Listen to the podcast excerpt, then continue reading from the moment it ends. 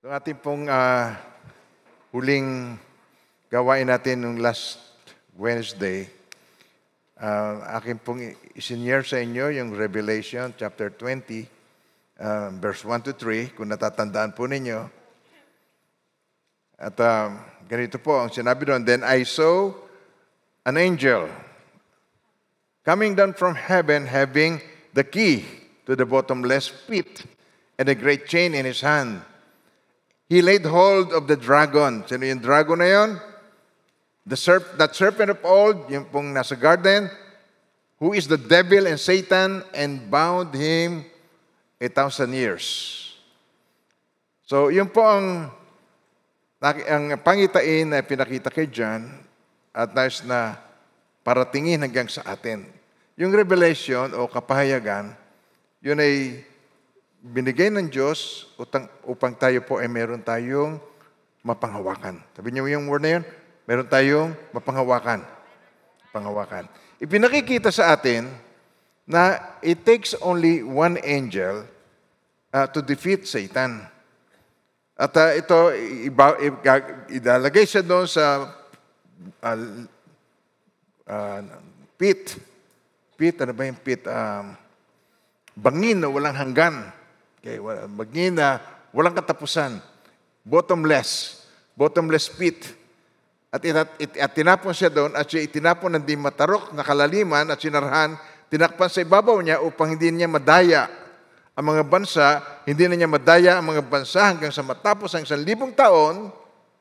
Pagkatapos nito, pagkatapos ng isang libong taon, siya'y pawawalan muli ng maikling panahon. So ano po ang pinakikita sa atin dito? In control ang Diyos ah, sa lahat ng panahon. Ah, yung ating pong nararanasan, yung ating nararanasan ng mga atak sa atin ng kaaway, alam ng Diyos ang lahat ng iyon.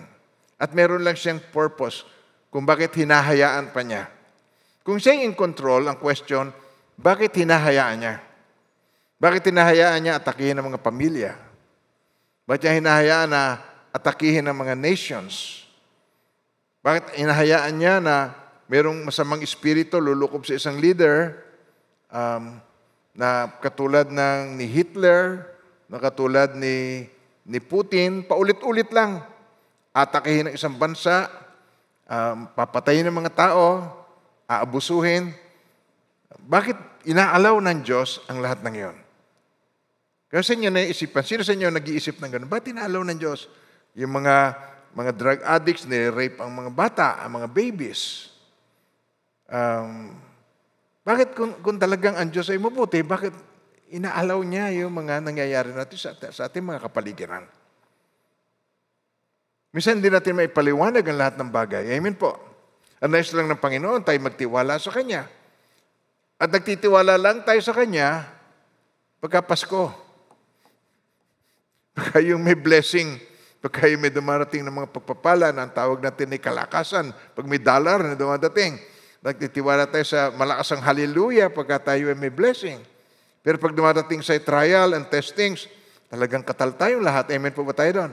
Lalo na kung under attack, ay ang ating mismo mga pamilya, mga anak. Ang ating kabuhayan under attack. Ah, Wala tayong income, ma- mahina ang negosyo. Nagigess nyo mas sinasabi ko. Susundan nyo pa ako. So yun ay isang ah, palaisipan sa marami kung bakit. Now, dito po sa ah, Judges chapter 3, verse 1 and 2. At Tagalogin natin ito. Okay, tignan niyo po. Ito ang mga bansang iniwan ng Panginoon upang subukin ng mga Israelita na walang karanasan sa pagipaglaban sa kanaan. Pinakonquer na niya ang maraming bansa. At ah, para makuha niya, para maibigay niya sa mga Israelita ang lupang pangako, yung promised land, kinakailangan ng mga Israelita ay ah, kumilos. Um, kinaka- kinakailangan ng mga Israelita ay makidigma sapagkat meron ng mga taong naninirahan doon sa lugar na hindi godly people. At kinakailangan nilang digmain. Kailangan nilang, ah, ang, ang pairalin nila ay yung iniuutos sa kanila ni Yahweh, pakikidigma. Kaya, Matapos nilang makonquer yung karamihan doon, may itinira pa rin ng Diyos at yun ay sadya. At kung bakit si Satan ay na- nakakawala pa rin at na-attack pa niya rin ang mga families, yun ay sadya. Pwede nyo nga bang ulitin yung sinabi ko sa, sa inyo? Sadya. Merong purpose ang lahat ng yon. At ang purpose na yon ay katulad ng sinabi niya rito sa Judges 3, verse 1 and 2. Ito ang mga bansang iniwan ng Panginoon upang, upang ano, purpose? Subukin ang mga Israelita na walang karanasan sa pagkipagdigma sa kanaan. Iyon ay upang malaman ng mga salinlahi ng mga anak ni Israel ang pagkipaglaban. Gusto niyang i-teach yung we should stand. We should fight a good fight of faith. Yung kaaway ng Diyos, yung Diablo, ay pinagtagumpayan na ng Panginoong Kristo sa cross ng Kalbaryo. Defeated foe na siya. Sabi ni Jesus, it is finished, naganap na. So si Satan ay defeated foe. Pero bakit ang Christian, kaya yung mga Christian na nakikidigma, pero alam niyo yung pakikidigmang yon ay hindi yung digma na upang gapihin si Satan. Hindi pa ito ang time. Ang pakikitigma lang natin, nire-rebuke, we rebuke you, we cast you out. Pero hindi pa para gapihin pa siya sapagkat siya nagapi na. Ang role natin ngayon is to fight the good fight of faith. Ating ipaglaban dito ang mabuting pakikipaglaban ng ating pananampalataya. So, nais ng Panginoon, yun ang ating paiiralin, yung iyong pananampalataya. Pero, anong klaseng pananampalataya ang meron ka na gusto ng Panginoon na you make a stand dito sa iyong faith na ito? Faith. Ito yung pananampalataya ng katagumpayan sa pangalan ni Jesus. Assurance. Well, uh, pananampalataya ng assurance ng iyong salvation. Kung nalagi natin itong, uh, meron tayong mga lessons nito at sino ba sa inyo naka-attend na yung foundational na assurance of salvation? Pakita isang kamay. Hmm, marami, meron pang hindi. Okay, picturean ninyo. Para malaman natin kung sino pa yung iaanyayahan natin. Para mga, sino sa inyo ang naka, naka-attend na ng lesson ng assurance of forgiveness? Pakitaas po ang kamay. Assurance of answered prayer. Okay? Praise the Lord. So, yung mga assurance na yon, yun ang ating stand. Yun ang ating tatayuan. Ay yun ang ating paninindigan. Yung standing mo in the sight of God, yung iyong katayuan sa mata ng Diyos, hindi yung katayuan mo sa paningin mo. Kalimitan, ang tinatayuan ng isang tao, bunga ng kanyang emotional na nararamdaman, tinatayuan niya yung kanyang nararamdaman, kaya lagi siyang gapi. Kasi yung emotionalism, kinakain siya nito. Fear, doubt, yung worries, kinakain siya nito. Pero nasa Panginoon, turuan tayo makidigma. Ito, digma, ito sinabi rito, turuan makipaglaban, turuan makipaglaban ng mga hindi nakakaranas nito nung unang pa. Amen po. Uh, sabi in verse 3, uh, ang mga ito'y upang subukin ang Israel na sa pamamagitan nila, sa pamamagitan ng mga kaaway na ito nila ay malaman kung kanilang papakinggan ang mga utos ng Panginoon at kanyang, na kanyang iniutos sa kanilang mga magulang sa pamamagitan ni Moises. Susundan niyo pa ba ako doon? Hello, nandiyan pa ba kayo? Ang victory natin, hindi awit lang yung, Oh, victory in Jesus, my Savior forever. He sought me and bought me with His redeeming blood. He loved me ere I knew Him, and all my love is due Him. He plunged me to victory beneath the blood. Kaya natin tiningnan yun, understanding the blood. Hindi marami ang nagtuturo ng tungkol sa blood. Ewan ko, sa iba sa inyo na, na nanggaling na sa ibang churches, uh, naituro ba sa inyo ng malalim itong tungkol sa blood ni Jesus? Pakitaas ang kamay. Naituro sa inyo, sa church ninyo, ang blood sa Amerika, nag-attend din kami na ibang mga church, hindi po naman na ituturo ang, ang blood. Pero it, isa ito sa pinakamahalagang matutunan ng mga mananampalataya ng Panginoon ang tungkol sa blood. Ang blood, sabi sa Leviticus 17.11, ito sabi niya, sa- ang dugo, ang dugo ay ang buhay. Doon na nakasalalay ang buhay. Kasi alam niyo na, pagka ikaw naubusan ng dugo, ikaw ay wala ng buhay. For the life of the flesh is in the blood. And I have given it to you upon the altar to make atonement for your souls, for it is the blood that makes atonement for your soul. So mga minamahal ng Panginoon, ang blood, pag hindi naiintindihan, ginagawa itong pagkain. Ginagawang dinuguan, ginagawa itong, um, um, ano pa ba yung iba nilalagay ng dugo? Kilawin, ah, ginagawa itong barbecue. Eh, Pero yon sagrado sa mata ng Diyos at iniaalay sa altar yung mga blood. Kung natatandaan niyo yung, ah, pinakita ko sa inyo yung sa tabernakulo, natatandaan niyo pa ba yun? Yung sinishare ko sa inyo sa tabernakulo. Kaya ang makikita natin dito sa tabernakulo, nakikita natin yung, yung nasa unahang pintuan. Sabi ni Jesus, I am the way. Kasi para makarating doon sa kaloob-looban ng tabernakulo, um, na kung saan nandun yung kabanantipan. So ito ngayon yung mag-aalay ng hayop para sa kanyang kasalanan. So, paglapit sa Diyos, ang paglapit sa Diyos ay kinakailangan meron dugo, not without blood ang paglapit. Tapos yung hayop na kanilang inihahandog, inililahas nila, papatong ang kamay nung maghahandog, at yung kasalanan niya, ay, ah, i-impute niya doon sa hayop. So, yung hayop na yon ay magiging makasalanan. Yung tinuturo ng pang symbolic.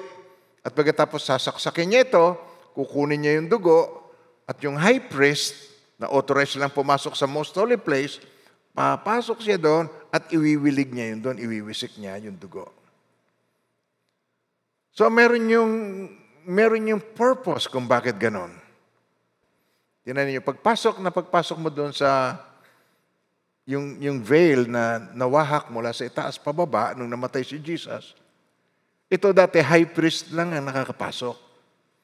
Yan, high priest, siya ang papasok doon sa loob, dala-dala niya yung ah, handog na hayop, na offering, yung blood. Kung halimbawa, ikaw yung naghandog na yon. Kung mayaman, toro. Kung mahirap, tupa. Kung sobrang hirap, ibon. Kalapate. Okay, yun na lamang ang... Ngayon, makikita natin dito na pagpasok mo, merong kandelero, simbolo ng Holy Spirit, at saka yung ah, unleavened bread, na simbolo ito ngayon ng Word of God.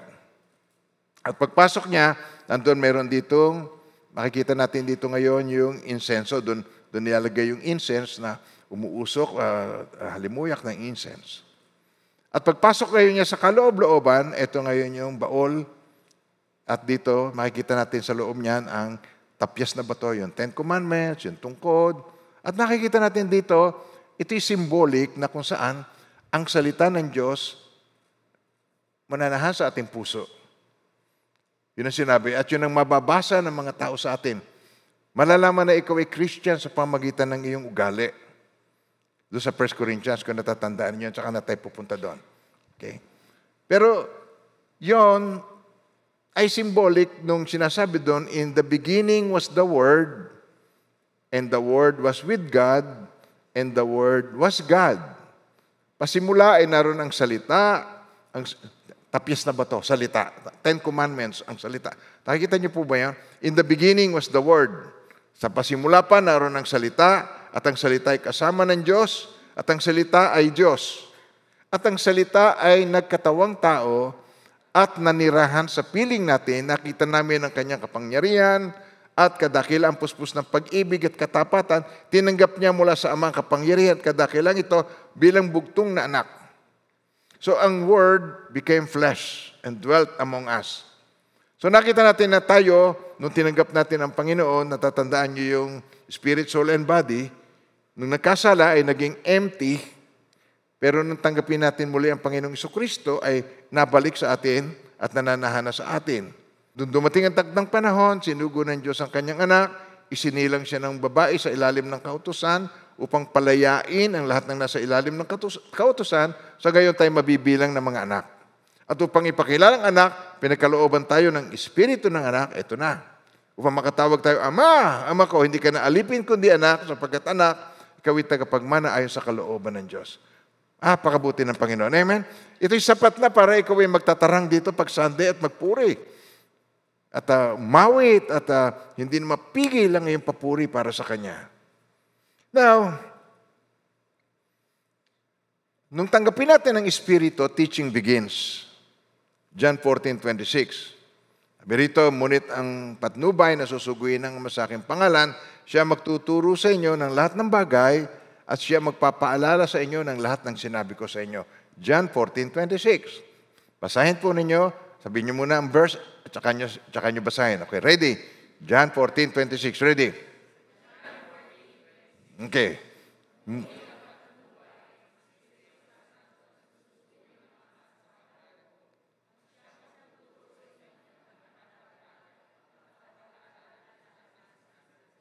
Siya magpapaalala ng lahat ng sinabi. Bakit meron na mabagal ang paglago at meron na parang walang kalaguan? Bakit merong gutom na gutom sa salita ng Diyos at perong, bakit meron na parang bali wala ang salita ng Diyos, hindi naman binabasa? Kaya mga minamahal ng Panginoon, ito yung fighting the good fight of faith. Ito yung kailangan ipaglaban mo, ito ang kailangan pairalin mo sapagkat kung walang, ang walang pananampalataya ay imposibleng ikaw ay kalugdan ng Diyos. Nangangailangan ito, man, man, manampalataya ka dito sa salita ng Diyos, ah, sa kanyang plano ng Diyos, inireveal sa atin, inihayag sa atin. At ang kapahayagang ito, ang ating pinanghahawakan, tinatayuan, araw-araw sa ating buhay. Amen po. Yun ang purpose ng Bible study. Ang purpose ng Bible study is to change our lives. At mababago lamang ang iyong buhay pag nabago na ang takbo ng iyong pag-iisip, pag nabago na ang iyong pananaw tungkol sa kabutihan at kadakilaan ng Diyos sa kanyang ginawa para sa iyo. Amen po ba tayo doon? Amen. So ito yung tiningnan natin noong nakakaraan. Sa Joshua chapter 5, verse 13 to 15. Okay. Tinan niyo po. Kaya yung siya ang ating commander because the battle is the Lord's. Ang Panginoon narito, and it came to pass when Joshua was by Jericho that he lifted his eyes and looked. Nakita niya rito, napakita niya, a man stood opposite him with sword drawn. Yung, yung tabak niya, naka, nakabunot, sword drawn in his hand, and Joshua went to him and said to him, pinuntahan siya ni Joshua, tinanong siya, Are you for us or for our adversary? Kayo ba'y sa padig namin o sa kaaway namin? So sumagot sa kanya, sabi niya, and he said, No, but as commander of the army of the Lord, I have now come. Siya ang commander ng army ng Lord. And, and Joshua fell on his face to the earth and worship and, and said to him, What does my Lord say to his servant? So nandun kaagad yung submission. Pag nagpakilala ang Panginoon, nandun ka kaagad ang submission. Pag kinilala mo na ang Panginoon, nandun kaagad ang submission. Pag tunay na kinikilala mo ang Panginoon, meron ka ng submission sa Diyos. Pakiulit nyo nga po yun. Pag kinikilala ko na ang Panginoon, meron akong submission sa Kanya. Nagpapasakop ako sa Kanya. Kaya kung ipapahayag ng iyong labi na si Jesus ay Panginoon at mananalig ka ng buong puso na siya muling binuhay ng Diyos, maliligtas ka sapagkat ang tao ay nananalig sa pamagitan ng kanyang puso at sa gayon ay napapawalang sala at nagpapahayag sa pamamagitan ng kanyang labi at sa gayon naliligtas. Kaya nung tayo magpe-pray na tinatanggap kita bilang Panginoon at tagapagligtas ng iyong buhay, ngunit mga minamalang Panginoon, kailangan yun ay buhay. Kailangan yun ay totoo na tinatanggap mo siya bilang Panginoon at tagapagligtas ng iyong buhay. Kaya meron ilan sa atin na buhat ng tinanggap niya ang Panginoon, hindi na siya nag-waver, hindi na siya nagbago, hindi na siya nag-back down, hindi siya pumapalya, hindi na late, laging on time, consistent, hanggang ngayon. Meron. Katulad ng aking balae, si Balain Doming, ah, na asawa ni Sister Luz, na balae ko. Okay, na nanay ni Darlene, na asawa ng aking anak, na nanay ni Jessica, at saka ni Jamie. Para hindi mawala, para hindi kayo maligaw. Yung balae kong yun, ayaw na ayaw. Persecutor. Ayaw na ayaw niya. Ngayon, isang araw, nung inihatid ko si Balaing Luz galing sa, ewan ko kung prayer meeting namin yun o ano, nagkataong piyesta ng bangkaan. Galit na galit yung asawa niya yun. Pero yung napakabait. Kung bakit galit na galit siya. Tapos eh, kinaladkad siya, eh, napaluhod siya. Di ako eh, na, na, naisip kung sasakluluhan ko ba ito, ah, bubugbugin ko ba ito, ano? Ganon. At pagtatanggol ko ba itong ah, kapatiran na uh, ganito ang gina... Nagpigil ako, pinaandar ko na lang. Buti na lang kasi kung hindi, baka wala na akong balai ngayon. Okay. Baka hindi na ako nagkamanugang. Meron, mga minamahal ng Panginoon, ipinag-pray ko na mangusap sa Kanya ang Panginoon sa panaginip. Lord, kahit sa panaginip, mangusap ka sa Kanya. Kasi hindi naman siya makuha na at wala siyang gustong pakinggan. Napanaginipan niya, pag uwi niya, ang sabi siya, nag-umpisa, sabi niya, ako'y sasama na sa iyo. Hindi na sila split. Pagdating sa, sa, ah, sa bayan, napunta siya doon sa malaki, napunta sa Bellamart yung isa. Pero ngayon, nagsama na sila. At magbuhat noon, hindi siya nag-waiver. Meron tayong mga tao na dito, pagtanggap niya sa Panginoon, sorry si Pastor Arnold, buot na tinanggap niya ang Panginoon, hindi na niya nag-waiver. Hindi na pumalya, wala, hindi na siya nag-waiver sa kanyang pananampalataya. Bakit meron? On and off, bakit meron? ah, nagigi- bakit meron ganon? It is your choosing. Ikaw ang pumipili na maging ganon. Ang totoo nun, hindi ka naman pupwersahin ng Panginoon. It is your response to the love of God.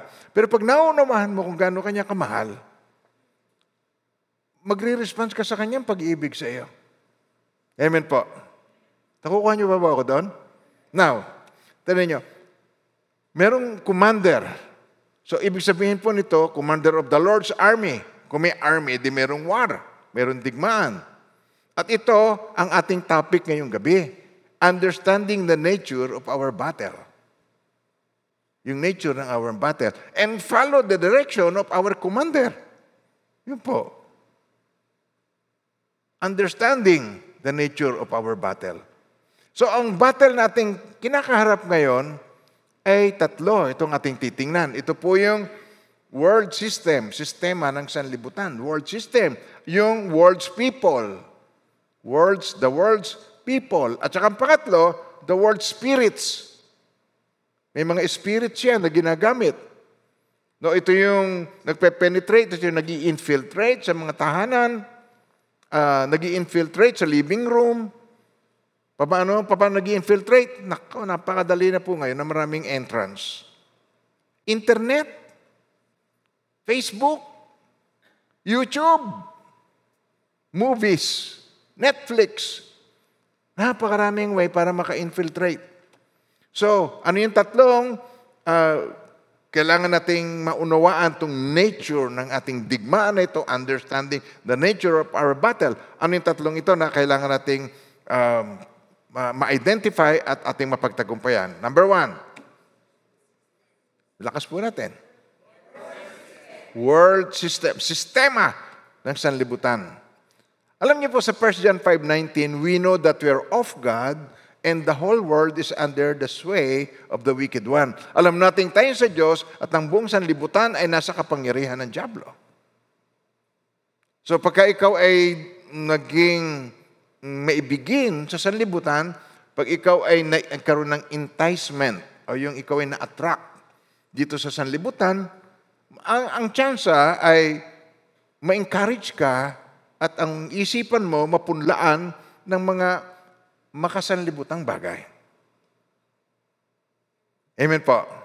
Ang pangalawa, world's people, yung taong ng sanlibutan is against God. Laban ito sa Diyos. Rebelde ito sa Diyos, ang world's people. So, minsan, hindi mo yun nakikita mo na world's people, eh hindi ikaw, eh kung minsan eh, hindi mo na, nasasadya o hindi mo napapansin, ikaw yon. Susundan niyo pa ba ako doon? Tanggap niyo ba yun na, na, na-offend kayo doon? Na may mga pagkakataon na yung world system, ina-adapt mo and then you become one of them, then yung world people na ito na tinutukoy, maaaring ikaw na ipapractice mo ito. Ang pangatlo, world spirits. Kaya do not believe every spirit, sinasabi doon. Yung tingnan mo na kung itong espiritu na is of God o kung sa Diablo ang espiritu na ito. So mayroong mga pagkakataon na mga believer is operating not in the right spirit. Nagigets niyo ba ako doon? Susundan niyo pa ako doon. At siya pa ang nagiging dahilan ng katitisuran ng marami. Amen po. So itong war na ito, ay meron ding idinudulot sa atin na good news. Ang good news po dito ay ito. Ang katagumpayan ay may kasiguruhan. Victory is certain. Nagigets niyo pa ako doon? Susundan niyo pa ako doon? Sigurado ang katagumpayan. Kaya yung awit natin eh, kailangan yun maging buhay sa puso ng bawat mananampalataya. Oh, victory in Jesus, my Savior forever. He sought me and bought me with His redeeming blood.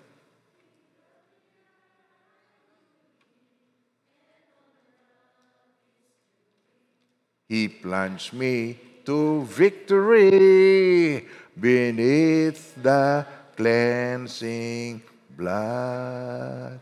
Malaki ang tendency natin na tayo ma-attract. Dahil ang mga tao ng sanlibutan ay kasalimuha din natin.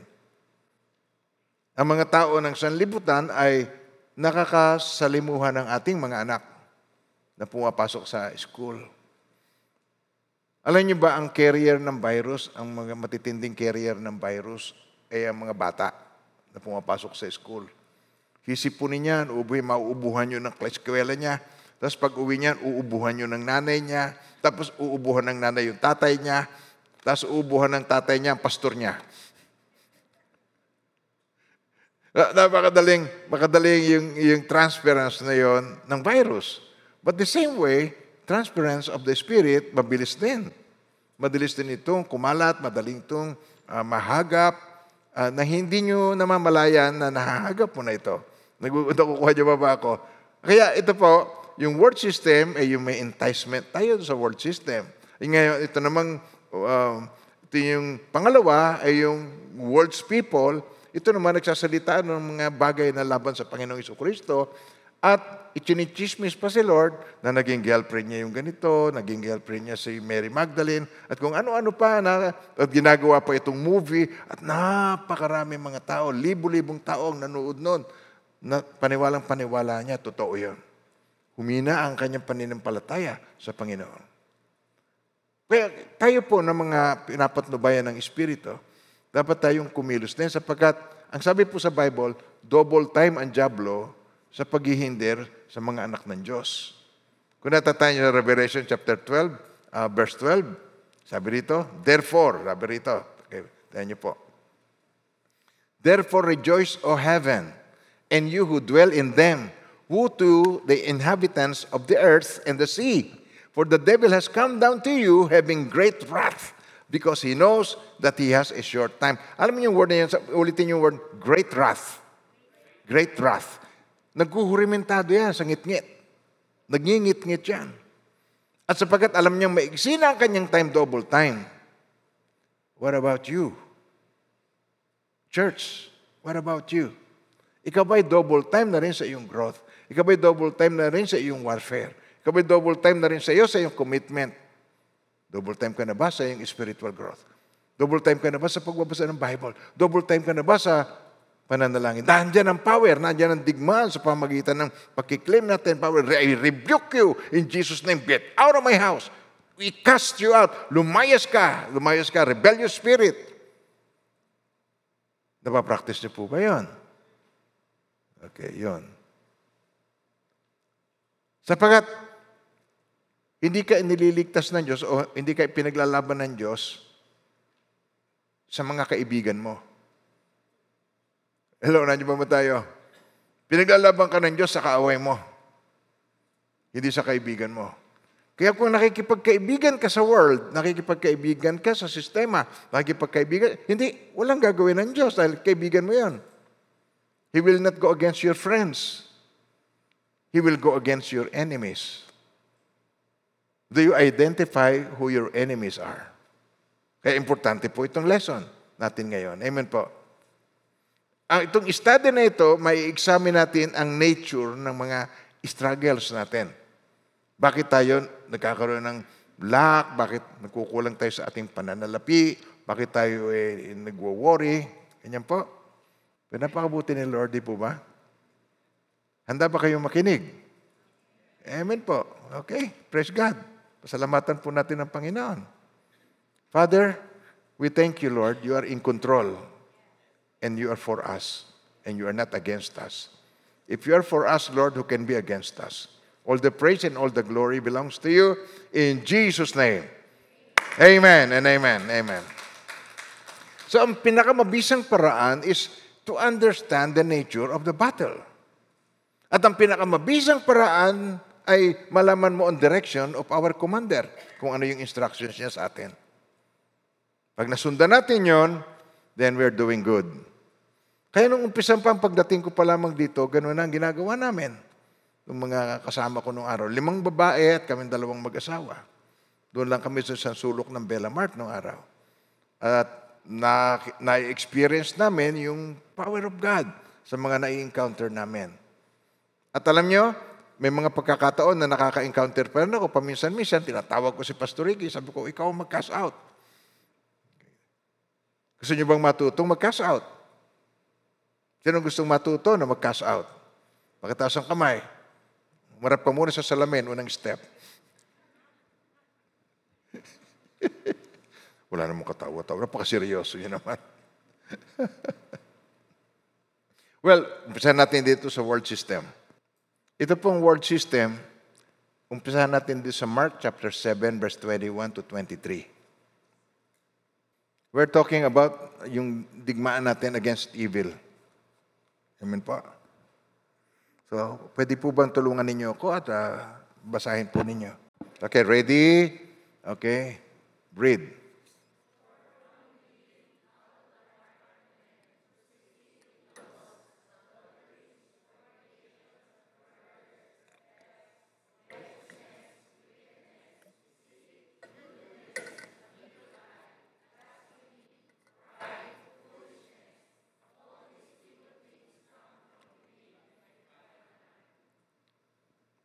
Nasa heart ng mga tao. Ang tendency natin po, katulad ng aking binanggit kanina, tayo'y makarried away ng mga tao nakakasalimuhan natin. Yung nariringgan natin ng mga hate, mga, yung, yung anger nila, yung, yung fake news nila, marites nila, yung nagsasalita ng mga walang katotohanan na tayo'y natatangay tayo noon. Amen po. So it is from within within. And then, kung halimbawa, ang naka-offend sa iyo ay kasamahan mo sa bahay, ba, husband mo. Tulad ng topic natin ay marriage. Di ba? At uh, siya ang nagsasalita sa iyo ng mga offensive word. Offensive ang kanyang mga comments, offensive ang kanyang pamamaraan ng pagkipag-usap sa iyo. And then what do you do? Ang, ang, ang wise naman, ito, mag-react naman to. Sabihin mo na yun, react dapat tayo ay mag-a-act, act, actor. Mag-a-act ka according to the Word of God. Uh, mag-a-act ka according to holiness. Pero ikaw ay magre-react. So, pag nag-react, makikita natin dito magkakaroon na ng clash. Yung digmaan na ito ngayon, ito ngayon, ang iba sa inyo maaring nasa brink na ng paghihiwalay o meron ng mga uh, problemang nangyayari na yung mga digmaan na hindi makayanan. Yung iba sa inyo, nanggaling na doon, na ngayon ay nakarecover at okay na ang kalagayan. Nagigets nyo sinasabi ko. Susundan nyo pa ba ako? Ngayon, ito po, ang nangyayari, pagka ang world system naka-affect, naka-apekto na sa mga children of God, mga anak ng Diyos. Yung materialism, nakaka-apekto na sa Kanya, yung sistemang ito. Pero alam nyo, sa kabila ng lahat ng yan, na tayo ay merong kapaligiran. Na ang kapaligiran natin ay offensive, ang kapaligiran natin ay umaatak. Pero ang Holy Spirit hindi niya tayo iniiwan ni pinababayaan man. May katiyakan tayo na tayo ay may katagumpayan sapagkat ang Holy Spirit, nangako, hindi tayo iiwan, ipababayaan man, kasama natin siya maging sa huling sandali. At kayo ba'y nagtitiwala ng ganon? Another question. Do you trust that the Holy Spirit will never leave you nor forsake you and He is with you till the end of the age? Kasama nyo, maging sa huling sandali. Kayo ba'y nagtitiwala ng ganon? Ganon tiwala nyo from 1 to 10? Huwag na ninyong sagutin. Sulat nyo na lang dyan. Ano naman tiwala ko? Sulat ninyo. Malalaman yan pag ikaw ay dumaan sa test. Kung gaano na ang pagtitiwala mo na ang Holy Spirit kasama mo. Mangyari po, pag kasama natin siya, walang makakagapi sa atin. Nagigets niyo ba ako doon? Kay Dar na nga eh, walang makagapi eh. Butong puti lang yun eh. Walang, maka- walang makakagapi. Pag napapanood natin yung, yung mga, meron silang mga kapangyarihan na, alam niyo pa yung mga witchcraft na pang- kapangyarihan, pero nakikita natin, walang nakakagapi sa kanila. How much more pa kung ang God ang kasama mo? How do you recognize that God is with you? Yun doon tayo magiging matibay. At saka ito po, pag ang Holy Spirit kasama natin sa buhay natin, it is God's guarantee na yung kanyang sinimulan sa atin ay kanyang kukumpletuhin. Sa Philippians 1.6, kung natatanda po yan, Philippians chapter 1 verse 6, kukumpletuhin niya. Kaya, Itong confidence, eh, confidence, hindi ka magkakaroon ng doubts, hindi ka magkakaroon ng alinlangan, hindi ka magkakaroon ng pangamba. Sabi ni Apostle Paul, being confident of this very thing, that we, he who has begun a good work in you will complete it until the day of Jesus Christ. Lulubusin niya sa Tagalog, tinan niyo po. Tiniriting ako sa inyong ang mabuting gawa na pinasimulan sa inyo ng Diyos ay kanyang lulubusin hanggang sa araw ng pagbabalik ni Kristo Jesus. Lulubusin niya. Sabihin mo nga sa katabi mo, ako ay lulubusin. Ako ay lulubusin ng Panginoon sa kanyang pagbabalik. Wow! Hindi ba yun ay magandang panghawakan? Amen po? You can fight the good fight of faith na ikaw ay lulubusin. May kinalaman po sa faith ang ating warfare. May kinalaman ito sa pagkiklaim natin yung promise of God, yung covenant of God. Pinangahawakan mo, hindi kanya iiwan, ipababayaan man. Kaya't kung ikaw man ay nagbabalak na magpakasal sa December, huwag kang mangangamba sapagkat kasama mo ang Diyos. Hindi kanya iiwan, ipababayaan man. Amen nyo ba? Amen pa ba tayo doon? Nakukuha niyo ba yung sinasabi ko? Napakaganda na ikaw ay magkaroon ng humble beginning. Pagdating ng araw, may may kukwento ka sa iyong apo, sa iyong anak, sa iyong sa church. Ganito ang aming simula. Pero ito ang ginawa ng Panginoon sa amin. Meron kang humble beginning. Amen pa. Kaya guess ang sinasabi ko? Nagsimula ka ng simple. Nagsimula ka ng isang buhay na ah, scrap lamang ang dingding ng bahay mo. Oh. Pero ngayon, hindi na scrap. Marmol na. Dahil sa kabutihan ng Diyos. Amen. Pero hindi dapat yun makasira ng ating, pag, ating, yung ang inaasahan natin ay lagi ang Diyos. Sapagkat mapalad ang mga aba na walang inaasahan kundi ang Diyos, mapapabilang sila sa kanyang kaharian. Ang pinaghaharian ng Diyos ay yung mga aba na ang tiwala ay sa Kanya, hindi sa sarili. Hindi na nasi-shift yung tiwala niya sa kayamanan, hindi nasi-shift ang kanyang, kanyang tiwala sa kanyang kapangyarihan. Alam nagkaroon ka na ng position. Positional. Nagtitiwala ka na sa iyong position. Na, na abuse mo ang iyong mga katrabaho dahil ikaw ay may position. Abuse of authority, abuse of power. Minamahal ng Panginoon. Ayaw ng Panginoon na tayo matangay doon, but there is a tendency. While living in this world, there is a natural tendency na tayo ay ma-carried away. Kaya itong bilin sa atin. 1 John chapter 2, verse 15 to 16. Do not love the world or the things in the world. Sabay-sabay po, kayo naman ang bumasa. Do okay, ready? Okay, read. Okay. Okay, period muna tayo doon. Do not love the world or the things in the world. Huwag niyong ibigin ang sanlibutan at o ang mga bagay o ang mga bagay na nasa sanlibutan. Sanlibutan at mga bagay na nasa sanlibutan. Ano yung mga bagay na nasa sanlibutan? New arrival, uso. Nakukuha niyo ba yun? Nasusundan niyo? Ah, ang cellphone may luma na. Ah, marami. Na paglulumaan, lagi ka na lang humahabol sa kung ano yung uso, lagi kang sumasabay, nangungutang ka para sundin mo yon.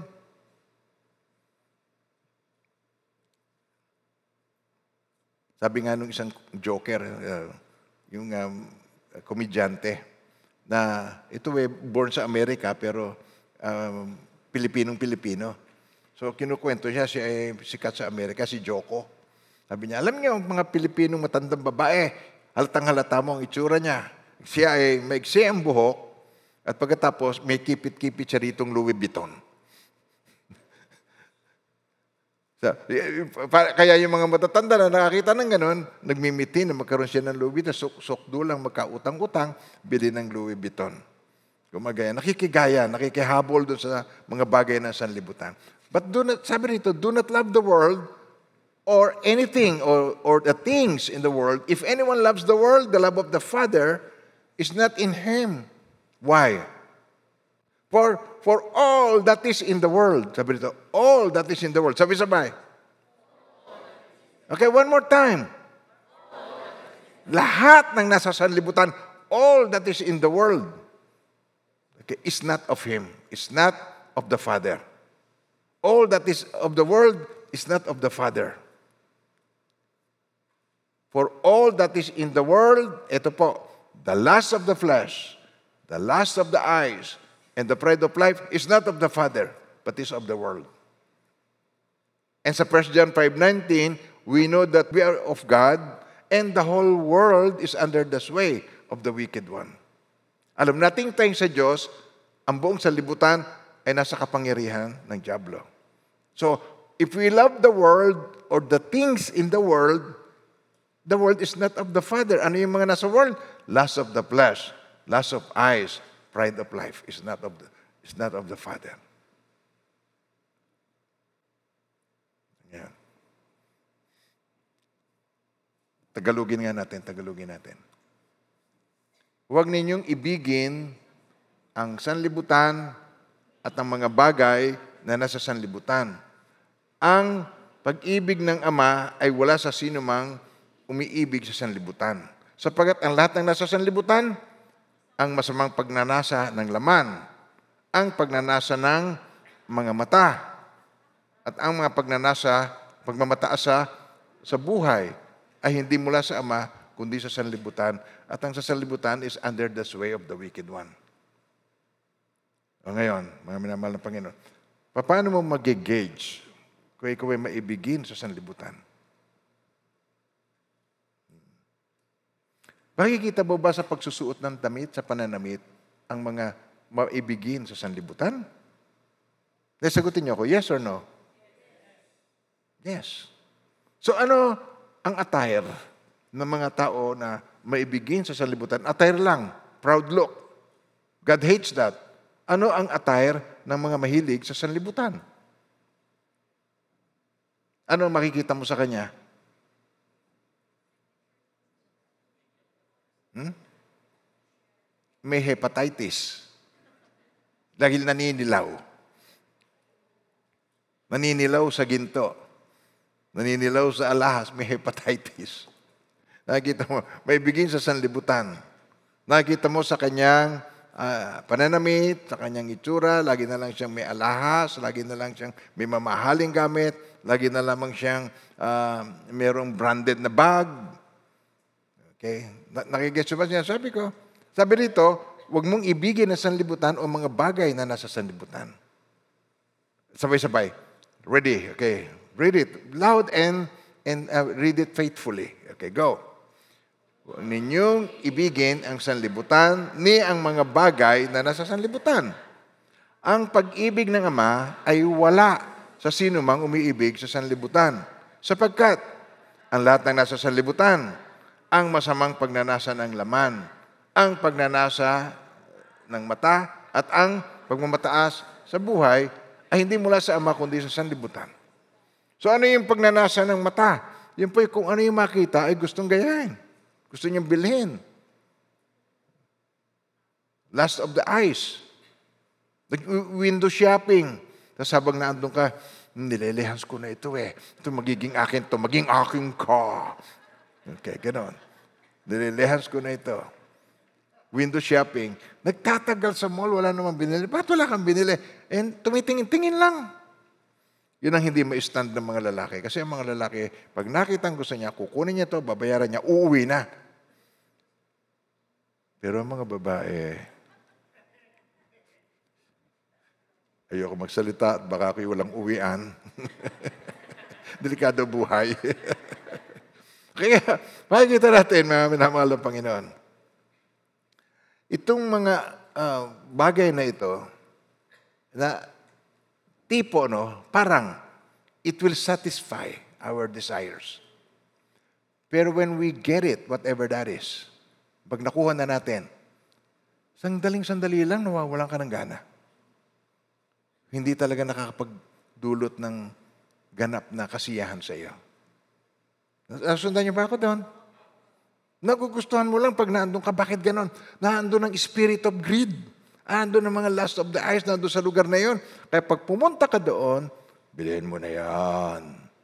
Bilihin mo na yan. May sale, okay, bibiling ko na yan. Pero pag uwi mo sa bahay, ng Espiritu ng Diyos na naandun naghihintay sa iyo, ba't ko ba nabili-bili pa ito? Na-card ko pa naman.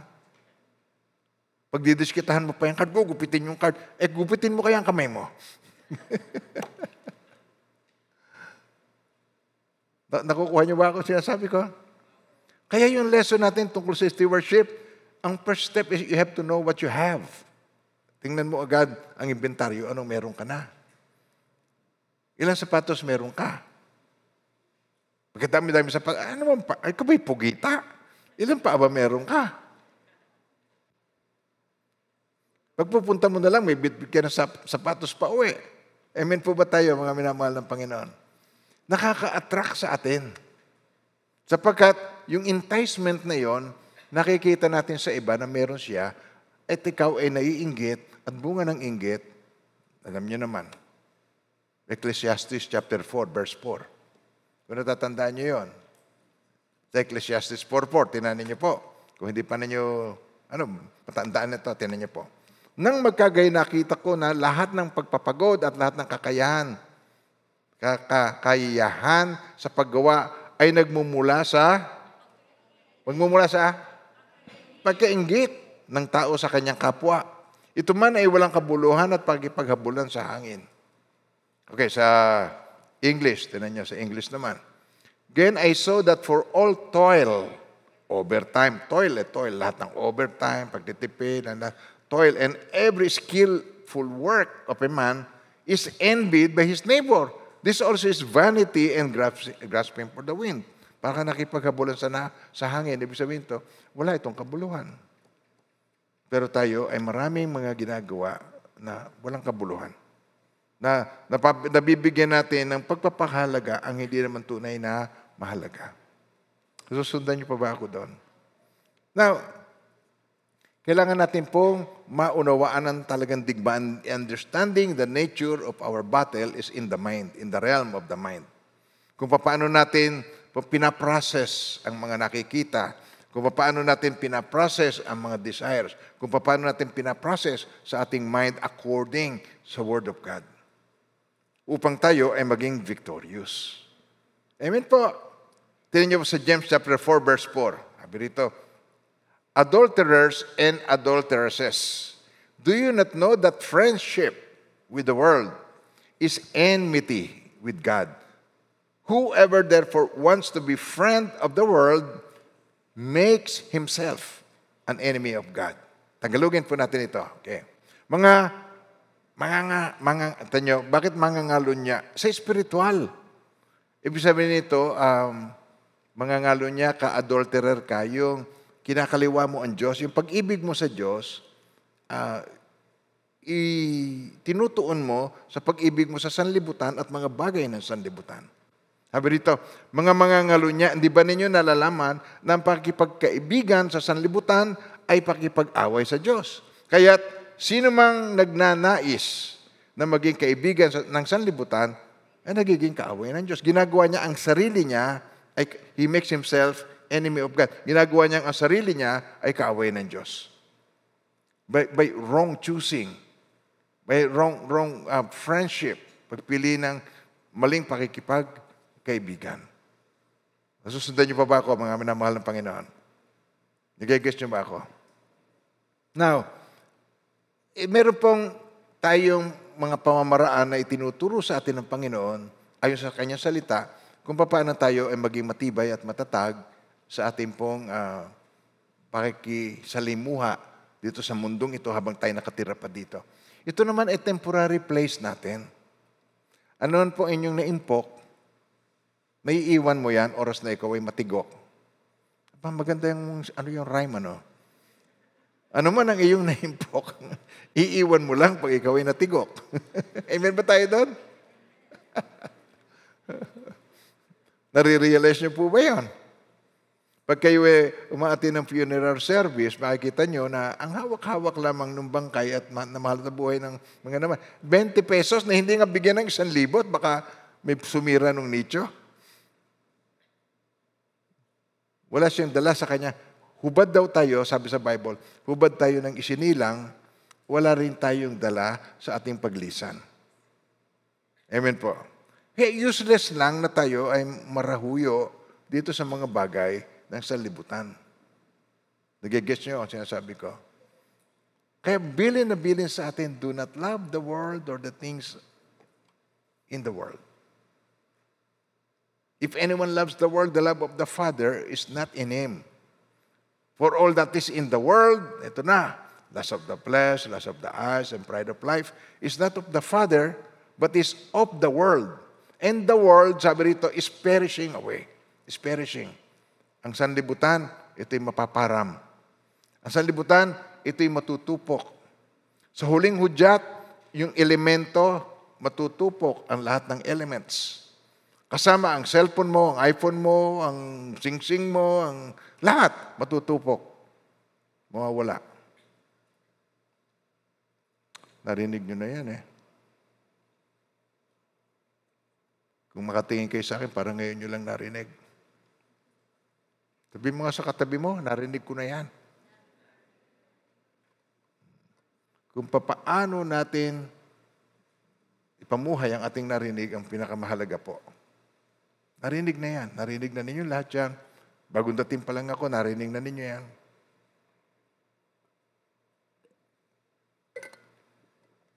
Now, ito ang strategy na isip ng Panginoon. Binigyan niya tayo ng payo. Colossians chapter 3. Ito po tayo. At uh, tingnan natin itong Colossians chapter 3, verse 1 hanggang 13. Tingnan natin dyan. At medyo himay-himayin natin po. Colossians 3, verse 1 hanggang uh, verse 13. Binuhay kayong muli kasama ni Kristo, kaya't ang pagsumakita ninyo ay ang mga bagay na nasa langit na kinaroroonan ni Kristo na nakaupo sa kanan ng Diyos. O ulitin po natin. Yung set your minds. Kasi kung ang battleground is in the mind, uh, tinuturuan tayo ng Panginoon na kung paano mo ngayon i-handle ang iyong mind. Kung paano, tinan niyo po, minsan mm, nagta-travel, tapos may music. Tapos yung music na yun na ipinay-play, bigla ka nare-remind on something. Lalo na't kung ma- ma- mahilig kang makinig ng mga goodies, uh, but the oldies but the goodies, o goodies but the oldies, ewan ko anong tawag doon. Yung mga lumang kanta, tapos maaalala mo yung season. Nangyayari ba sa inyo yan? O ako lang yata nag imagine nun. Yung pag nakikinig ka ng mga lumang kanta, tapos piniplay, yung season na yon, yung kapanahunan mong yon, maaalala mo yon at natutuwa kang alalahan. Lalo na't matatanda, gustong gusto inaalala yung nakaraan. Yung panahon ng kanyang kabataan. Yung mga matatanda. Sino yung mga kaedad ko rito? Yung mga setentahin na yan. Sino yan? Oh, okay. Oh, 'di ba? Yung mga uh, yung mga luma, yung mga unang panahon, uh, pag napapakinggan mo, hmm, ang sarap pakinggan yung mga na... Imagine mo na sana naandun ka pa rin sa panahong yon. Pero pag ikaw ay mananampalataya, alam mo na ikaw ay patungong sa langit. Ang destinasyon natin ay papuntang, papuntang langit. Pero pag nagpataas ako ng kamay, sino ba ang gusto nang pumunta sa langit? Ayaw. Pero pag sino ang gustong pumunta na sa US, libre pamasahe, bibigyan ni Pastor J, taasan. Pero ang langit is the best place. Ang langit ang ating the best na destination na nais ng Lord sa atin lahat. Gusto niya tayong dalhin doon para makapiling niya. Yun ang purpose niya ng katawang tao, para tayo kaunin at madala niya ang kapiling niya upang manatili tayong kasama niya magpakailanman. Yun ang kanyang purpose. At habang tayo nabubuhay pa rito, feeling natin, tayo ay nasa langit na. Kaya pagka um, nag-aawitan tayo, kalimitan po, pagka nasa church, ang feeling ng mga ano, nasa langit na. Iyak. Oh, Panginoon, salamat sa presensya sa langit na. Pero pag napaglabas sa pinto, nasa lupa na uli. Iba na mga takbo ng pag-iisip. Paglabas lamang sa gate na yan eh, ba't muntik na bangga? Eh, galit na galit na kagad eh. Iiral na kagad eh, makalupa na kagad ang isipan. Amen po. Kaya dito, tinan nyo. Ang, ang tawag dito, ah, tinuturuan tayo kung paano natin mahandle. Kung, kung kayo ngay muling binuhay na kasama ni Kristo, kung ha, kung ikaw ay binuhay nga kasama ni Kristo, ay hanapin ninyo ang mga bagay na nasa itaas na kinaroroonan ni Kristo na nakaupo sa kanan ng Diyos, kanang trono ng Diyos. Ituon ninyo ang inyong pag-iisip sa mga bagay na nasa itaas, hindi sa mga bagay na nasa ibabaw ng lupa. Kayo naman po magbasa. Okay, go.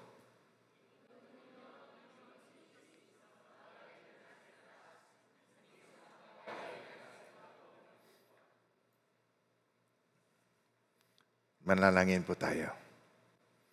Heavenly Father, nawa po sa mga katuruang ito, namin pong napapakinggan every Wednesday, lumalim po kami. Nawa po, hindi kami mga hearer of the word, tulungan niyo po kami ng mga doer of the word. Kami po ay hindi tagapakinig lamang, kundi tagatupad ng sinasabi mo sa imbanal na salita. Sapagkat kung kami tagapakinig lamang, dinadaya namin ang aming sarili. Sabihin niyo sa Kanya, Lord, ayoko pong dayain ko ang aking sarili. In Jesus' name, Amen. Amen. Ang battleground is in the mind. Ang attraction mo is in the mind. Ito yung lumalaro-laro sa iyo, lalo na tulad ng sinabi ko sa inyo. Yung lang ulan at saka kulog eh, may nagbabalik sa iyong alaala eh. May naaalala ko rin pagka may kumukulog tapos umuulan ng malakas. May naaalala ko. Naalala ko yung panahon ko, nakatira ako sa Port Bonifacio.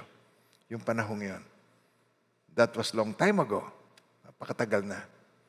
Ano ko noon eh, um, 13. 13 to 16 years old. Doon ako napatira doon.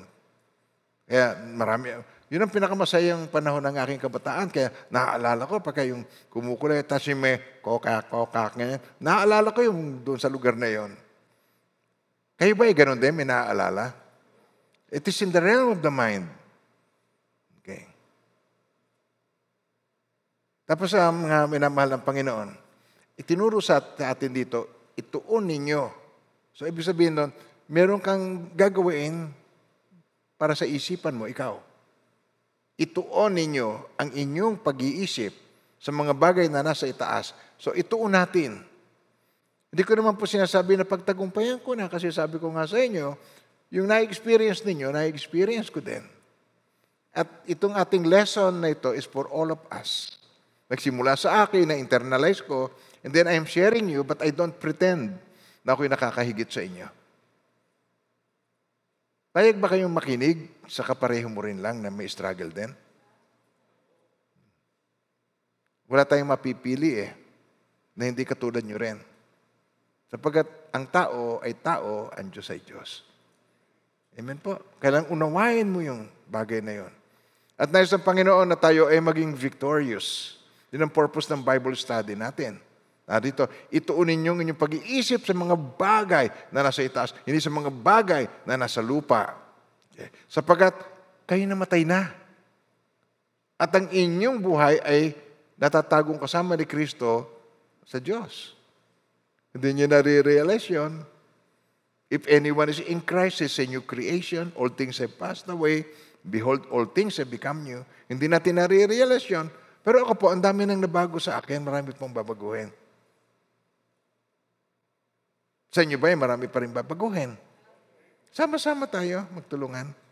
Kaya nga ang, ang lesson po na tinuturo, ang, ang ating uri ng pa- pamumuhay na tinuturo sa atin ay magpanalanginan tayo, magtulungan, mag-ibigan.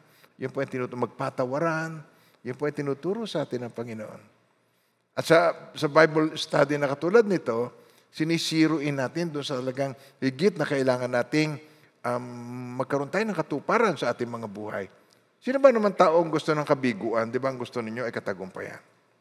Higit kailanman, ang Diyos na nagligtas sa atin ay victorious na tayo sa cross. Victorious na tayo doon. Napagtagumpayan na niya. Na, na, nailigtas na niya tayo, na overcome na ang sin sa atin. Hindi na tayo sakop ng law of sin and death. Hindi na tayo, wala na tayo doon sa kahatulan. Pero hindi yun para tayo mag-relax at paulit-ulit na gawin na lamang ang kasalanan at sadyain. Eh, amen po ba tayo doon?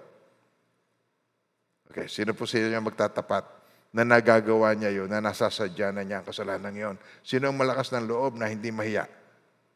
Na nagagawa na niya, nagagawa na niya ang kasalanan dahil dito sa... ano? Di po ba? Uh, nais ng Panginoon na ma-realize natin yan na pag ginagawa natin yon, parang hindi natin ino-honor ang kamatayan ni Jesus sa cross. Parang hindi natin nakikita na hindi niya mararanasan yung kalunos-lunos na kalagayan yon, kundi dahil sa kasalanan mo at kasalanan ko. Kundi sa kasalanan mo, kung personal, kung personalize mo, kung hindi sa kasalanan ko, hindi sana si Jesus nag-suffer ng ganon. Tapos tinan ninyo, pagka tayo ang magpapatay, hindi nyo mapatawad ang asawa, um, nag-aaway, hindi natin mabigyan ng glory ang Diyos sa pagsasama ng mag-asawa. Dahil ina-expect mo, yung iyong dream boy na, na, na naging asawa mo o yung dream girl na naging asawa mo, uh, mabubuhay kayo ng parang fairy tale na and you will live happily ever after. Eh hindi totoo yun, yun ang kasinungalingan. Dahil pag ikaw ay nag-asawa, um, pwede bang gumamit na ako ng salitang pangkaraniwan? Mayayang-yang ang sarili mo. Mabubuyang-yang ang sarili mo. Malalantad na ikaw ay magagalitin. Malalantad na ikaw ay masungit. Malalantad ang iyong pag-ugali. Malalantad na ikaw ay burara. Malalantad na ikaw ay sinuwa. Maraming malalantad sa iyo. Sapagkat sa pag-aasawa, nakedness, hubot-hubad ang hindi sila nahihiya. Mga minamahal ng Panginoon, doon ang expose. Now, mga minamahal ng Panginoon, yung natural inclination na yun, ang gusto ng Panginoon na tayo mapagtagumpayan natin. Okay, umpisahan natin ulang nga dito eh. Sapagkat kayo namatay na at ang inyong buhay ay natatagong kasama ni Kristo sa Diyos.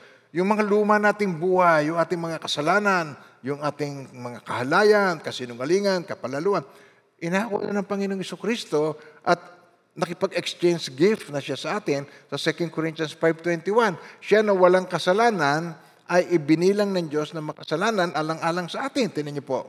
Sabay-sabay. Para sa ating kapakanan. Okay, go. Oh, para kaninong kapakanan? Sa akin, ang kininyo. Para kaninong kapakanan? Akin. Okay, ready. Para sa aking kapakanan. Ginawa niyang may kasalanan siya na hindi nakakilala ng kasalanan upang sa kanya ako'y maging katwiran ng Diyos. Ginawa niya yon. At alam niyo kung gaano yung kahindik-hindik na prayer ng Panginoon? Eli, Eli, yama sabaktani. Nang ibig sabihin, Ama, Ama, bakit mo ako pinabayaan? Hmm. Hindi ba niya alam yung sasapitin niya? Alam. Di ba? Alam ba niya yung parusang tatanggapin niya? Alam niyo yung hindi niya matanggap? Yung kasalanan. Inako niya. Siya walang kilalang kasalanan eh. Hindi siya nakakakilala ng kasalanan. Pero sa ating kapakanan, ay ginawang may kasalanan siya na hindi nakakilala ng kasalanan. At inako niya yung mga kasalanan yon at napahiwalay siya sa Ama. First time. Ama, Ama, bakit mo ako pinabayaan? Eli, Eli, yama sa baktani. Yan ang prayer niya. Because of sin. Dahil in-overcome niya ang sin ko, in-overcome niya ang sin mo, in-overcome niya ang kasalanan ng sanlibutan. What a great love from our God sa ating Diyos. Napakadakilang pag-ibig. Na sa halip na tayo ang magdanas ng parusa, sa halip na tayo ang mamatay, sa halip na tayo, inako niya yon siya ang namatay para sa atin. In-overcome niya ang sin para sa atin. Amen po. Kaya sapagkat kayo namatay na at inyong, ang, ang inyong buhay ay natatagong. You are in Christ. Natatagong kasama ni Kristo. Natatagong kasama ni Kristo. Kasama ni Kristo. Kapag si Kristo na inyong buhay ay inahayag, okay, ready? Kayo na pong bumasa. Kapag si Kristo na inyong buhay ay nahayag, ay mahayag nga rin kayo na kasama niya sa kaluwalhatian. Verse 5. Ay itong solusyon ng Diyos. Mortify. Ang huwag na yan patayin, mortify. Patayin ninyo ang anumang makalupa na nasa inyo. Ang ibig sabihin nito, do what it takes. Sabay-sabay po, pakibasa po. Mortify those things. Patayin ninyo ang anumang makalupa na nasa inyo. Ano-ano yung mga ito? Kiapid, karumihan, masamang pita, masasamang pagnanasa, kasakiman, at ito'y pag, at ito'y pagsamba sa Diyos-Diyosan, yung kasakiman na ito'y pagsamba sa Diyos-Diyosan. Covetousness, a sin of adult, idolatry. Pagsamba sa Diyos-Diyosan.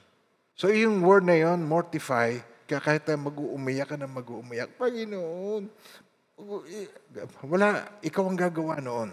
At gagawin mo yon dahil nakilala mo na ang kagandahang loob ng Diyos. Dahil nakilala mo na ang dakilang pag-ibig ng Diyos sa iyo. Alam niyo ang pag-ibig ng Diyos sa atin? Sabi po doon sa Titus 2.11, itong magdadala sa atin, itong maglilid sa atin. Titus 2.11 sa Tagalog, tinan nyo.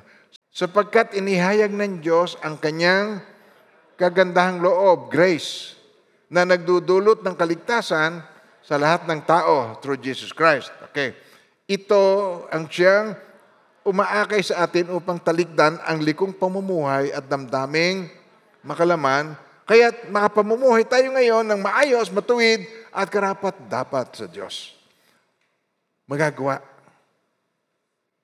Makakaya sa tulong at biyaya at kapangyarihan na kaloob ng banal na Espiritu. We are endued, we are empowered. Empowered tayo para magtagumpay tayo doon. Amen po. Alam ko naman marami na po kayong napagtagumpayan. Sino po nga amin na marami na siyang napagtagumpayan? Pakitaas ang kamay. O, sino yung dating nagmumura, ngayon ay kaunti na lang. O, pakitaas ang kamay. O, di ba? Amen ba tayo? Pero, tinan nyo, ito ang siyang umaakay sa atin. Yung kagandahang loob ng Diyos, yung kabutihan ng Diyos, yung pag-ibig na walang kapantay ng Diyos, siyang umaakay sa atin upang talikdan ng likong pamumuhay at damdaming makalaman. Kaya't makapamumuhay tayo ngayon ng maayos, matuwid at karapat dapat sa Diyos. At ito po, yung mga taong malalapit sa akin, alam nila. Alam nila na isi-share ko ito, na isi-share ko yung frustration ko, na pag nakakagawa ako ng kasalanan, na isi-share ko po. Hindi naman ako nahihiyang umamin kahit sa inyo na isi-share ko. Pero mga minamahal ng Panginoon, sa inyo marami nang nabago, pero ang gusto natin, mabago pa tayo.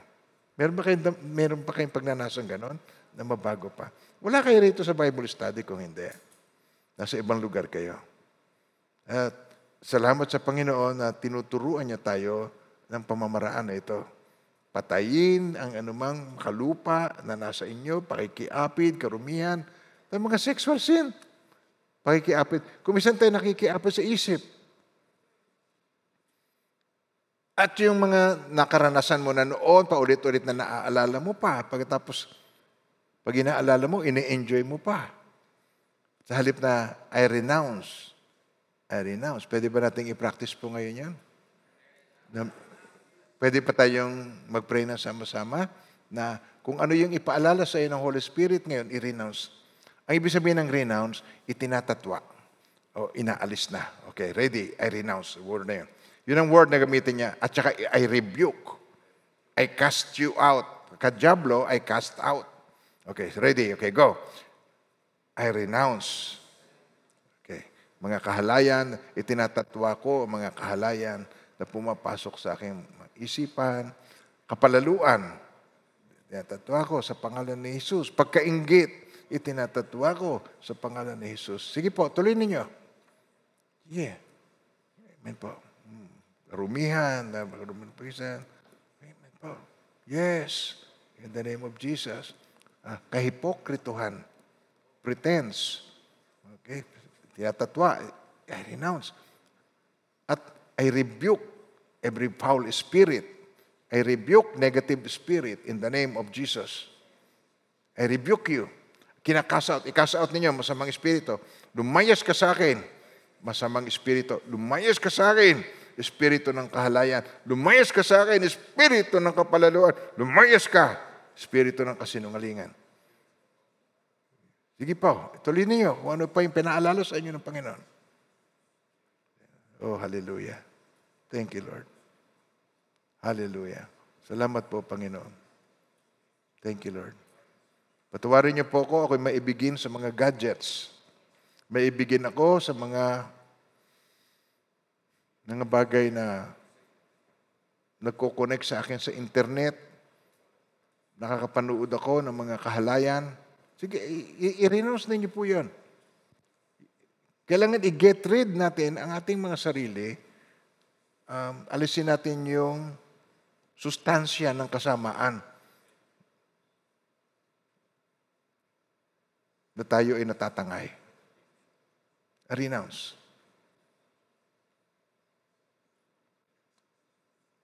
Kaya sabi rito, patayin. Patayin ninyo ang anumang makalupa na nasa inyo. Huwag patayin, huwag mo nang bigyan buhay sa iyong buhay. Pakikiapid, karumihan, masamang pita, masasamang pagdanasa, at kasakiman na ito'y pagsamba sa mga Diyos-Diyosan. Ano pa? Dahil sa mga bagay na ito, ay dumarating ang puot ng Diyos sa mga anak ng pagsuway. Ang puot ng Diyos. Hindi niyo po nais na yung mga anak ito, eh, anak ng pagsuway, mga rebellious spirit. Hindi natin gusto na ang puot ng Diyos ay manumbalik pa, pero mga minamahal ng Panginoon, tayo po ay wala na sa kahatulan, pero hindi natin sasadyain ang mga kasalanan na paulit-ulit na gagawin. Amen po. Amen po. Verse 7, okay, tuloy natin. Ang mga ito rin ang nilakaran ninyo nung una, nang kayo'y nabubuhay pa sa mga bagay na ito. Ngunit ngayon, ito na, ay itakwil ninyo ang lahat ng mga ito, galit, poot, masamang pag-iisip, pandalait, at maruming pananalita mula sa inyong bibig. Oh, amen po. Tulad ng minsan, nabanggit ko sa inyo eh. Ang HTBC naman eh, may unity and harmony eh. Huwag lang eleksyon. Nakita niyo how we acted stupid nung, nung election? Kung paano kang ang kasambahay mo, inaaway mo, kung paano nagsasalita. Kasi ang tingin mo, ang makakapagdulot po sa atin ng kalwanan at katagumpayan ng ating bansa ay nakasalalay sa tao. Amen po. Maring kay Lenny o kay, kay BBM. Pero totoo ba yon? Ilang, ilan, ng, ilan ng panahon ang lumipas na, pang ilang presidente na ba itong si BBM? 17, ano? Di ba? Oh, ano nangyari? Anyari, buhat pa noon.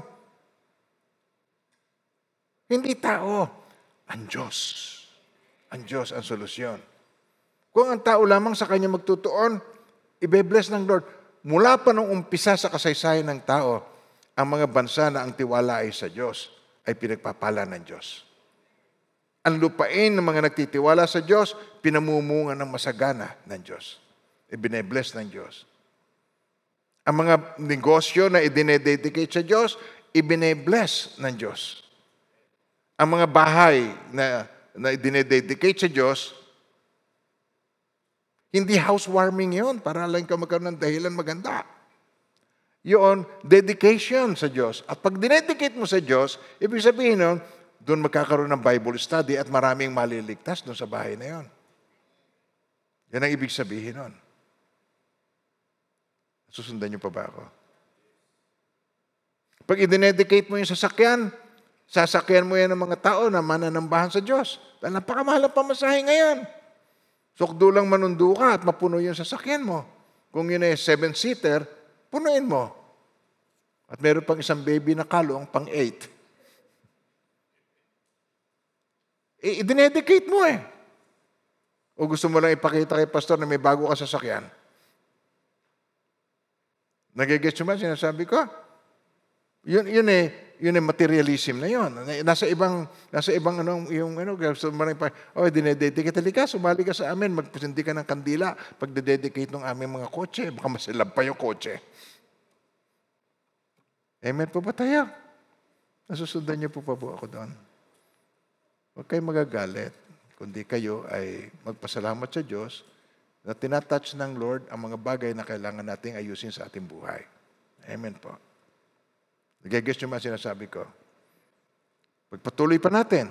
Huwag kayong magsinungaling sa isa't isa, yamang hinubad na ninyo ang dating pagkatao, pati ang mga gawa nito.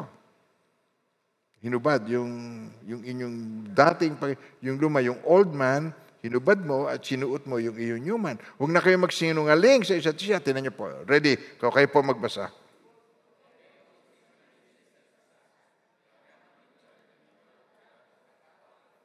Pati na mga gawa nito. At kayo'y nagbihis. To kayo naghubad at kayo nagbihis. Yung lumang pagkatao, hinubad at kayo nagbihis ng bagong, tanyo, bagong pagkatao at lumang pagkatao. Sambitin nyo ngayon, lumang pagkatao, hubad. Uh, Bagong pagkatao, isuot. New man at saka old man. Yung old man, yun yung dating tayo. Yung new man, yun ang gusto ng Lord na laging yun ang nakikita sa ating buhay. Yung bagong, bago na ang iyong mga pangungusap, bagong pananaw, bagong tao. At kayo nagbis ng bagong pagkatao na binabago sa kaalaman ayon sa larawan ng lumalang sa Kanya, nagiging tayo kalarawan ni Kristo. At dito'y wala ng Grego o Hudyo, wala ng pinipili, tuli at di tuli, ng barbaro o ng sita, ng alipin, ng malaya, kundi si Kristo ang lahat na nasa lahat si Jesus Christ. Bilang mga hinirang ng Diyos, mga banal at minamahal, magbihis kayo ng kahabagan, ng kabaitan, ng kababaang loob, ng kaamuan at ng katyagaan. Amen po.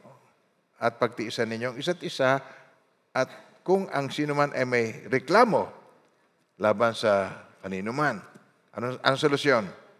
Magpatawaran kayo sa isa't isa kung paano pinatawad kayo ng Panginoon ay gayon din naman ang inyong gawin. Amen po.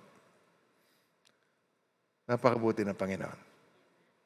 Amen po. Mahal na mahal tayo ng Panginoon. Sukdo lang mag sukdo lang ialay niya kanyang sarili sa offering. Siya ang maging handog, sukdulan. Siya ang maging sacrifice, sukdulan. Ma-receive lang natin muli ang empowerment, ang Holy Spirit. Ma-receive lang natin. Di po ba? Dati empty. Tapos tinanggap si Jesus, ano nangyari? Nakamtam natin ang Espiritu. Dati, empty dahil sa kasalatan. Nung nilikha, nasa kanya Espiritu. Nung nagkasala, na-empty siya. Lumisa ng Espiritu. Nung tinanggap ang, ang Panginoong Iso Kristo, pinanumbalik. That is the purpose of salvation. Receive the Holy Spirit. Kung paano sinugo ako ng Ama, sinusugo ko rin kayo. Receive the Holy Spirit. Nung nabuhay na maguli ang Panginoong Kristo, yun ang victory. Tatanggap natin muli ang Spirit. Na siyang magtuturo ng lahat ng bagay, siyang magpapaalala ng lahat ng sinalita ng Panginoong Kristo. Amen po ba tayo doon? Yung mga anak-anak na nagka-college na ng mga magulang, eh, at yun ay malalayo na kung minsan magdo-dormitoryo Okay. Hindi ikaw tinutukoy ko. Tinutukoy ko yung apo ko. Kaya baka akala mo ikaw yon. Hindi ikaw yon. Apo ko yon. Nasa balayo na sila. Sila maba, hindi mo makakayang bantayan ng 24-7 ng aking anak. At ako, apo ko, hindi ko kaya mabantayan ang aking apo ng 24-7. Pero ang Holy Spirit, kasama niya. Ang kailangan maging buhay, buhay sa apo ko, kasama niya ang Panginoon. At i-acknowledge niya, i-recognize niya ang presence ng Panginoon sa kanya. Kaya sabi sa Galatians 5.16, ay ganito. So I say, tinan niyo po, tinan niyo, I say then, walk in the Spirit and you shall not fulfill the lust of the flesh. Kayo naman po ang bumasa, please. Go.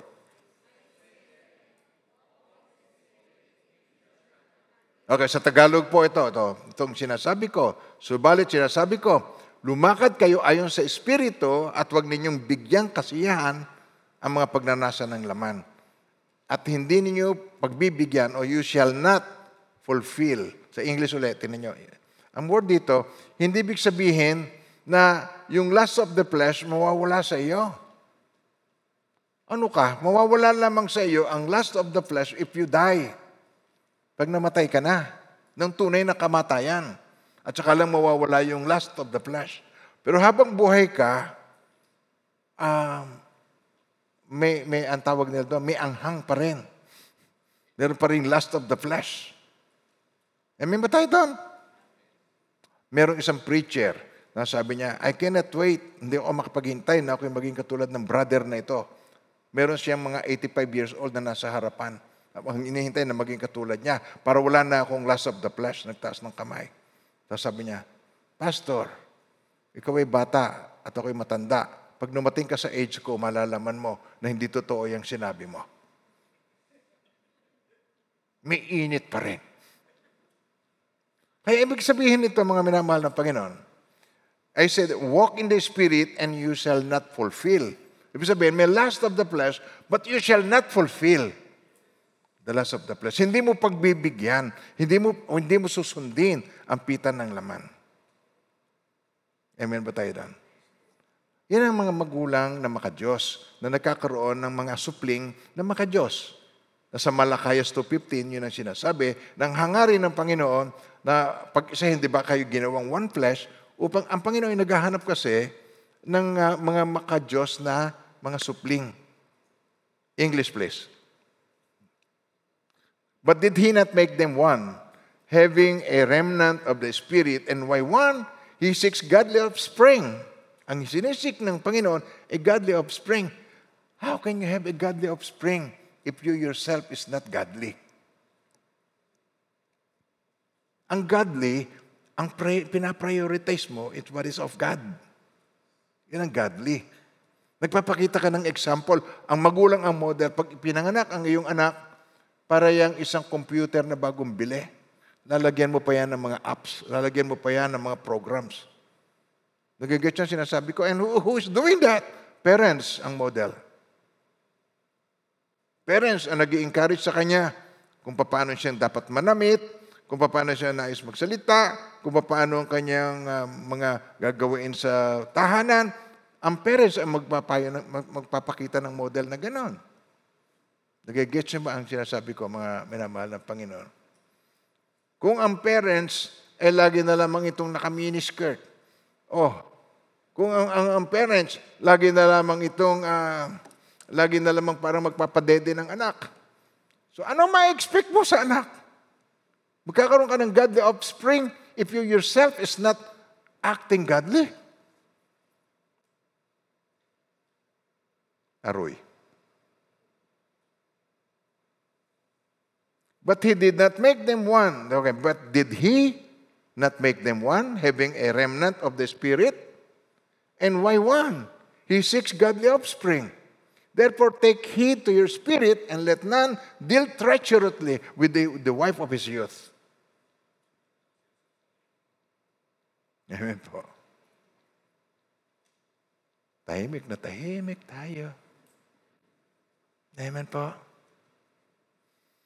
2 Timothy chapter 2, verse 22. Hmm. Then yung word. Flee. Also youthful lust. Okay, sabay-sabay po. Flee also youthful lust, but pursue righteousness, faith, love, peace with those who call on the Lord out of a pure heart. Flee. Pagka ang heart ang may kinalaman, pagka ang heart ang may dinidil, pagka ang heart ang uh, nakaka ang ini-entice na sa para sa temptation. Hindi ba sabi naman sa James eh, hindi ba? Hindi Diyos ang nanunukso sa iyo, pero ito yung desire ng puso, yun ang nag attract sa iyo. Amen po ba tayo doon? Pero ang solusyon, ito. Una, Colossians 3, 1 to 13. Uh, ito ang solusyon. Ito, uh, Galatians 5, verse 16. I-lead mo na ang Holy Spirit, laging siyang nangunguna, nagli-lead sa mga sa sambayan. Amen po. Ang presence ng Holy Spirit, nare-recognize sa tahanan. Amen po. Nagigess niyo ako? Anong nangyayari sa living room? Ano yung inyong, yung infiltration? Yung infiltration doon. Yun ang nangyayari. Kaya sabi rito, um, uh, sa 2 Timothy chapter 2 verse 22, flee the evil desires of youth and pursue righteousness, faith, love, Peace with those who call on the Lord out of a pure heart. Flee. Sa 1 Corinthians 6, verse 18 to 20, flee sexual immorality. Sabihin yung word na yun. Flee sexual immorality. Flee. Ikaw ang gagawa. Si, si Joseph, nung tinukso siya ng asawa ni Potiphar, flee. Tumakas siya. Hanggang sa naghablot sa kanya, yung damit na lamang niya. Tumakbo na tuloy yung bata sa, sa matinding takot. Pero sa kabila ng lahat ng yan, pinakulong pa siya at inaccuse siya. Wrongly accused. Now, please sexual immorality, every sin that a man does is outside the body. But he who commits sexual immorality sins against his own body. Okay. Kaya mag-ingat po tayo doon at nang uh, tayo eh, makaiwas na ang ating mga sarili, um, ang pinapahamak natin, pag tayo po ay gumagawa ng ganyang uri ng kasalanan. Kasi halimbawa yung magnanakaw, hindi yon outside the body yon. Kumukuha ka ng mga bagay. Uh, pag ikaw ay pumatay, outside the body yon. Pero ang sexual immorality, you are doing something wrong against your body. So pag ginagawa mo yon, nagdudulot ito ng karamdaman sa isang tao. Kaya para tayo makaiwas doon, ang nais ng Panginoon, flee sexual immorality.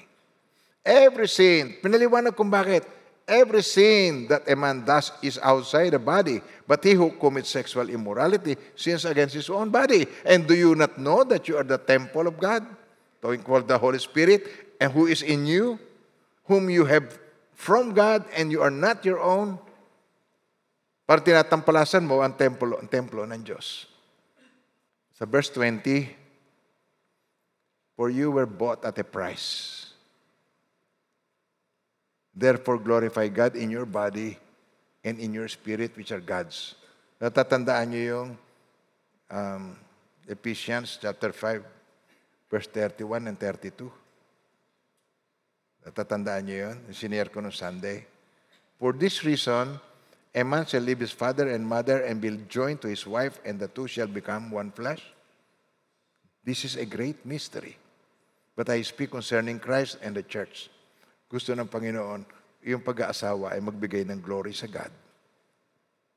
When they become one flesh, sa Diyos, pinag-isa ng Diyos, magkakaroon ito ng mga offsprings na ito ay maka-Diyos. Ah, sa Diyos lahat ang kapurihan. Amen po. Praise God.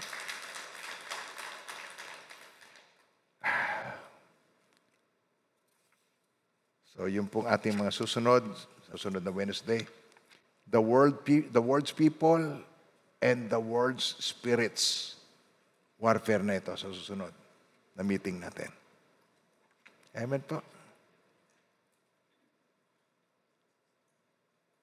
Na-record nyo ba? Na-lista nyo ba? Dapat ninyong may lista. At naw, nawa po, yung pagkatapos ng Bible study, inyong namnamin ito bago matulog. Balik-balikan po. Don't, don't, don't do things religiously sa ating kapanahunan ngayon. Atin ang itatwa ang religious spirit na meron tayo. Amen po. Yung ta- mga mari- mari- religyoso, alisin na natin yung religyoso. Natandaan nyo no, na pagka yung ako eh, nag-exaggerate, tapos sinasabi ko, Jesus Maria Josep. Kinakas ko ang attention ninyo. Ganun ang mga religyoso. Hyperbole.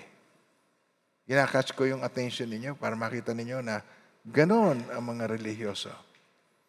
Sa biyaya ng Panginoon, ang victory ay nasa atin na. Kung ngayon titingnan yung pangyayari, nung una sa heaven, biglang nag-rise up si Lucifer. Dinigma niya ang Diyos. Sinama niya yung one-third of the angels, dinigma niya. Yun ang kauna-unahan na digmaan doon, yung cataclysm. At itinapon sila sa lupa. So nagplano naman ang Panginoon ng ibang strategy. So ginawa niya, ah, si Adan at si Eva para magkaroon ng godly offspring. Natukso na naman ng Diablo ito. At pagkatapos, ang mga lahat ng pinanganak niya, walang espiritu ng Diyos, hindi godly. Kinakailangan pa si Jesus. So nagplano na naman ang Panginoon. So dumating ang takdang panahon, sinugo ng Diyos ang kanyang anak, sinilang ng babae, at sinilang sa ilalim ng kautusan upang palayain ang lahat ng nasa ilalim ng kautusan upang tayo mabilang ng mga anak ng Diyos.